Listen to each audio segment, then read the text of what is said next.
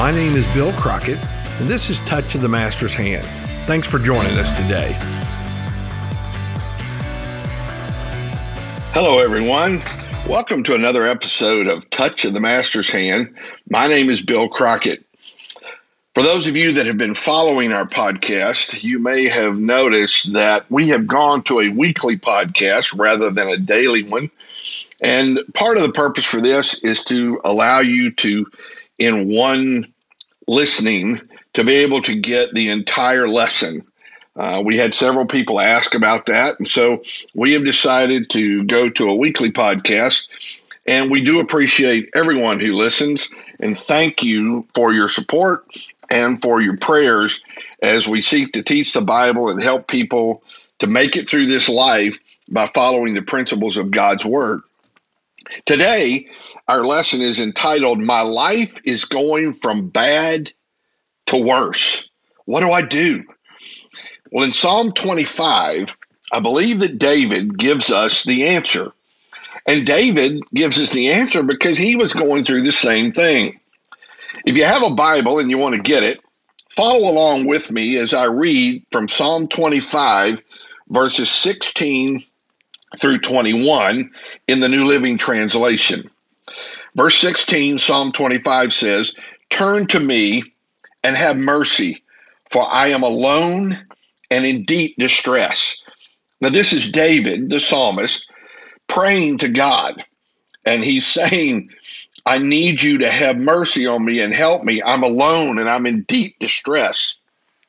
Listen to verse 17. My problems go from bad to worse. Oh, save me from them all. Feel my pain and see my trouble. Forgive all my sins. See how many enemies I have and how viciously they hate me. Protect me. Rescue my life from them. Do not let me be disgraced, for in you I take refuge. May integrity and honesty protect me, for I put my hope in you. David evidently was in a very, very low place in his life. His problems, he said, were going from bad to worse.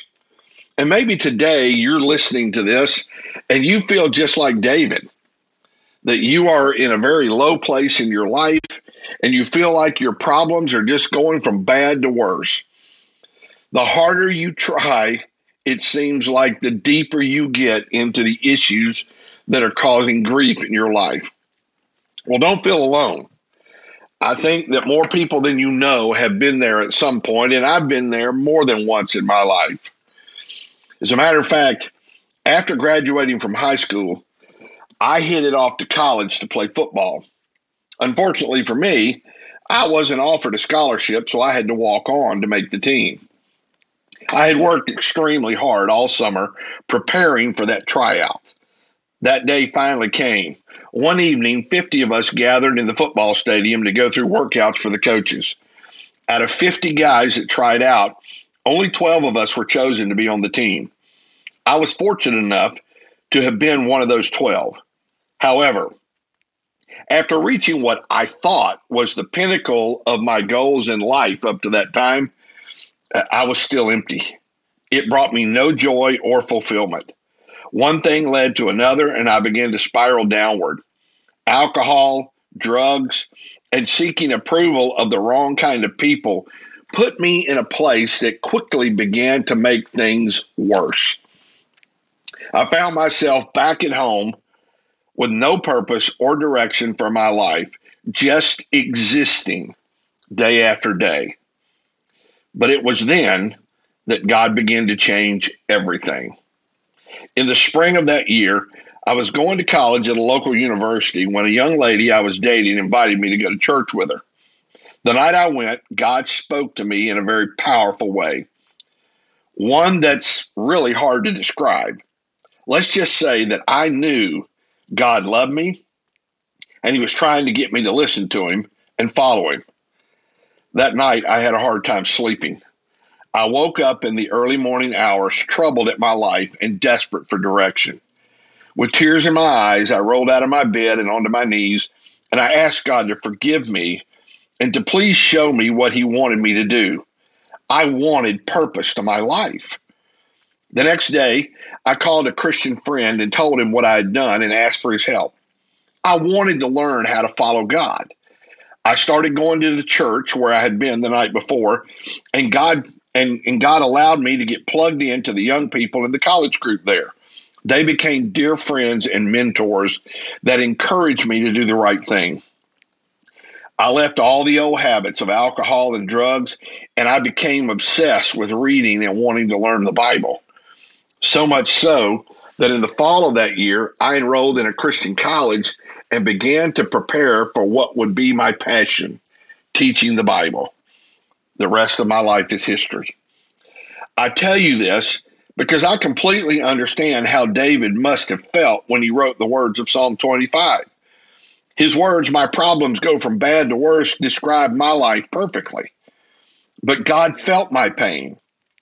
He forgave me, and He did show me the path He wanted me to take, which gave my life purpose. How about you? Do you feel that life is going from bad to worse? Not sure what to do with your life? I believe Psalm 25 will help give some answers. The writer David felt that lack of direction and asked God for help. And what followed was the same thing that God did for me. So let's take a look at what David wrote. Let's take a look at what David said would help him to get freedom from his problems and to stop his problem from going from bad to worse. There are a few things we're going to talk about. They're all found in Psalm 25, beginning in verse number one. The first thing is a commitment of our life to God. Look at verse number one of Psalm 25 if you have your Bible. O Lord, I give my life to you. I trust in you, my God. David said, I give my life to you. One of the hardest things to do is to let God take control of our life.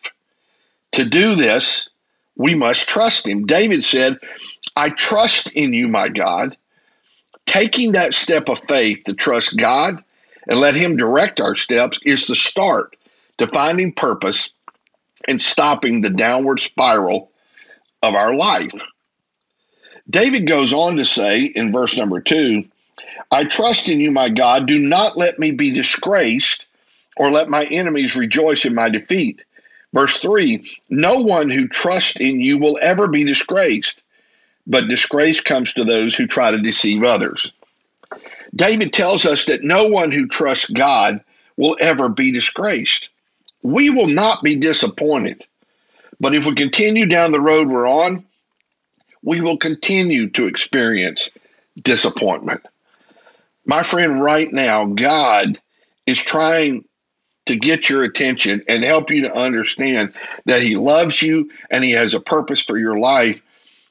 But before you can experience that, you have to be willing to commit your life to God. Like David, you have to say, Oh Lord, I give my life to you. You tell me what to do with my life and stop doing what we're doing. Then, number two, after that commitment, David had a call for guidance. David asked for God's help. Look at verse number four. Show me the right path, O Lord. Point out the road for me to follow. Lead me by your truth and teach me, for you are the God who saves me. All day long, I put my hope in you. David said, Show me the right path and point out the road for me to follow. One of the biggest challenges here is to take the road God shows us. If we have truly put our hope in Him, like David said in verse number five, all day long I put my hope in you. If we truly put our hope in God, then we will follow Him because we trust Him. He'll make it clear what the right thing to do is. And that's the key here. Each day to do the right thing. And by the way, doing what's right is not always easy, but it's always right. Just because God has promised joy and and fulfillment in life, it doesn't mean that there won't be difficulty. But we've got to first of all commit our life to the Lord. Then we've got to call out for God's guidance. And when God shows us the right path and points out the road to follow, we've got to follow him. But there's a third thing David says had to happen for him before he could get help from God and before these problems could stop going from bad to worse. He says it in verses 6 and 7, but he pointed it out in the verses we started with. In verse number 18, he said, Feel my pain and see my trouble, forgive all my sins. The third thing is confession of sin. In verses 6 and 7, David said this Remember, O Lord, your compassion and unfailing love, which you have shown from long ages past. Compassion and unfailing love. David's confession of sin was based upon the fact that he knew that God loved him. Unfailing love and compassion. Verse 7, he said, Do not remember the rebellious sins of my youth. Remember me in the light of your unfailing love, for you are merciful, O Lord. David was confessing his sin, and he said, Lord, don't look at me in light of my mistakes and my sin, but look at me in light of your unfailing love. Twice David mentioned God's unfailing love, verses 6 and 7. We may think that God will never forgive us, that what we have done, God would never forgive. But that's just not true. The reality is, He's just waiting for us to want to be forgiven. Forgiveness is already there. We just have to ask. Nothing will ever keep God from loving us. That's why His love is unfailing. It never, ever fails, no matter what we think.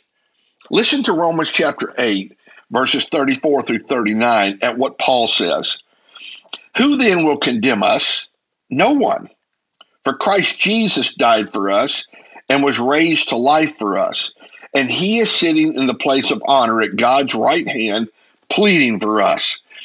Paul begins by saying, Who will condemn us? You don't need to worry about what other people think. People quite often don't forgive the way that God does. But God is not like that. God forgives us because his love never fails. Verse 35 Can anything ever separate us from Christ's love? Does it mean he no longer loves us if we have trouble or calamity or are persecuted or hungry or destitute or in danger or threatened with death? As the scriptures say, for your sake we're killed every day. We are being slaughtered like sheep. No, despite all these things, overwhelming victory is ours through Christ who loved us. And I am convinced, Paul said, that nothing can ever separate us from God's love. Neither death nor life, neither angels nor demons, neither our fears for today nor our worries about tomorrow. Not even the powers of hell can separate us from God's love. No power in the sky above or in the earth below. Indeed, nothing in all creation will ever be able to separate us from the love of God that is revealed in Christ Jesus our Lord. My friend, today, if you don't remember another thing I say, please remember this God loves you and he will always love you no matter what you do. And he will forgive you. First John 1 9 says, if we confess our sin, he's faithful and he's just, and he will forgive us for our sins and cleanse us from all unrighteousness. So David said, Lord, I commit my life to you. I'm calling out for you to show me the path I'm supposed to take, and I'm confessing my sin. I want my life to be what you want it to be. And then David said there was confirmation that God was going to help him. God confirmed that there would be help. In back to Psalm 25 verse 8, the Bible says, "The Lord is good and he does what is right. He shows the proper path to those who go astray. He leads the humble in doing right, teaching them his way. The Lord leads with unfailing love and faithfulness all who keep his covenant and obey his demands. David said, God will help. There's confirmation that God's going to help. And he pointed that out by telling us several things about God. Number one, that God is good. He tells us in verse 8, the Lord is good. Number two, that he does what is right. God will always lead us to do the right thing. Number three, he said he'd show us the proper path when we're on the wrong one. It's interesting. Verse 8 says he shows the proper path to those who go astray, not those who are on the right path. It's when I've gotten off the right path that God will show me how to get back on the right path. Then it says he will help us do what's right. He'll teach us what to do. He will be patient with us as we're trying to do it. The Bible says, David said in verse 10, the Lord leads with unfailing love and faithfulness. He leads us with his love and his faithfulness. He's not going to give up on us because we fail. And then he says, he just wants us to do what he tells us to do. He leads with unfailing love and faithfulness all who keep his covenant and obey his demands. And then David continues in verse 11 by showing us the compassion of the Lord. God will help problems in our life from he'll stop them from going from bad to worse and he does it with his compassion. In verse number 6 of Psalm 25, David said, "Remember, O Lord, your compassion and unfailing love." And then in verse number 11, he describes that compassion. What does God's compassion do for us? Verse 11, for the honor of your name, O Lord, forgive my many, many sins. Well, he starts by forgiving us. Then in verse 12, who are those who fear the Lord? He will show them the path that they should choose. He'll show me the direction I'm supposed to go in. They will live in prosperity and their children will inherit the land. The Lord is a friend to those who fear him. He teaches them his covenant. My eyes are always on the Lord, for he rescues me from the traps of my enemies. David begins this section by once again acknowledging his many, many sins. The fact that God, quite frankly, would love me despite all my sin and mistakes, it still sometimes overwhelms me and makes me want to love him back and follow him because I don't deserve his forgiveness or his love. But then David turns to the underlying attitude of respect and reverence that we should all have for God, called the fear of the Lord. David says, Who are those who fear the Lord? Those who respect him and honor him. Then God does these things for them. And here's what he says that, that God will do one, he'll show us the path we're supposed to choose. You realize our life is nothing more than a collage of all the results of the choices we've made in life. Every choice we make has a result. And that result, as you put all of those choices together, that's what paints the picture of our life and tells the story of our life. God will show us the choices we're supposed to make so we make the right ones. Number two, David said he will cause our life to prosper. That word means he'll cause our life to exist in moral good, in happiness. It will be a beneficial life, a good life. That's what that word prosperity means. God will cause that to happen. Number three, he said, God will teach us like a friend, not like a tyrant, like a friend who loves us and is patient and cares for us. And number three, or number four, he'll protect us from the evil traps in life because we fear and follow him. And there are a lot of them out there. And that brings us to the last thing, and that's David's conclusion. As we circle completely back to the verses we started with, verses 16 through 22, where David said, Turn to me and have mercy, for I am alone and in deep distress. My problems go from bad to worse. Oh, save me from them all. Feel my pain and see my trouble. Forgive all my sins. You see, David said, I, I will commit my life to you. I'm calling for your guidance. I'm confessing my sin. I'm convinced that you will help me. And I know that you have compassion for me. And Lord, that's why I'm asking for your help. My problems are going from bad to worse. I need your help. He ends this in verse 21 by saying, May integrity and honesty protect me because I put my hope in you. My friend, if you feel as if your life is going from bad to worse, why not turn your life over to God? Let Him rescue you and give you direction that will bring joy and purpose to your life. Let's pray. Father, thank you for forgiveness and direction. I pray that you will help those today that are listening, give them peace and joy, turn their life so that those problems that are going from bad to worse will stop and they'll know joy, fulfillment, and real peace in their life. In Jesus' name, amen. Thanks for joining us today on Touch of the Master's Hand. I hope you have a great rest of the week, and we'll talk to you next week. So long, everybody.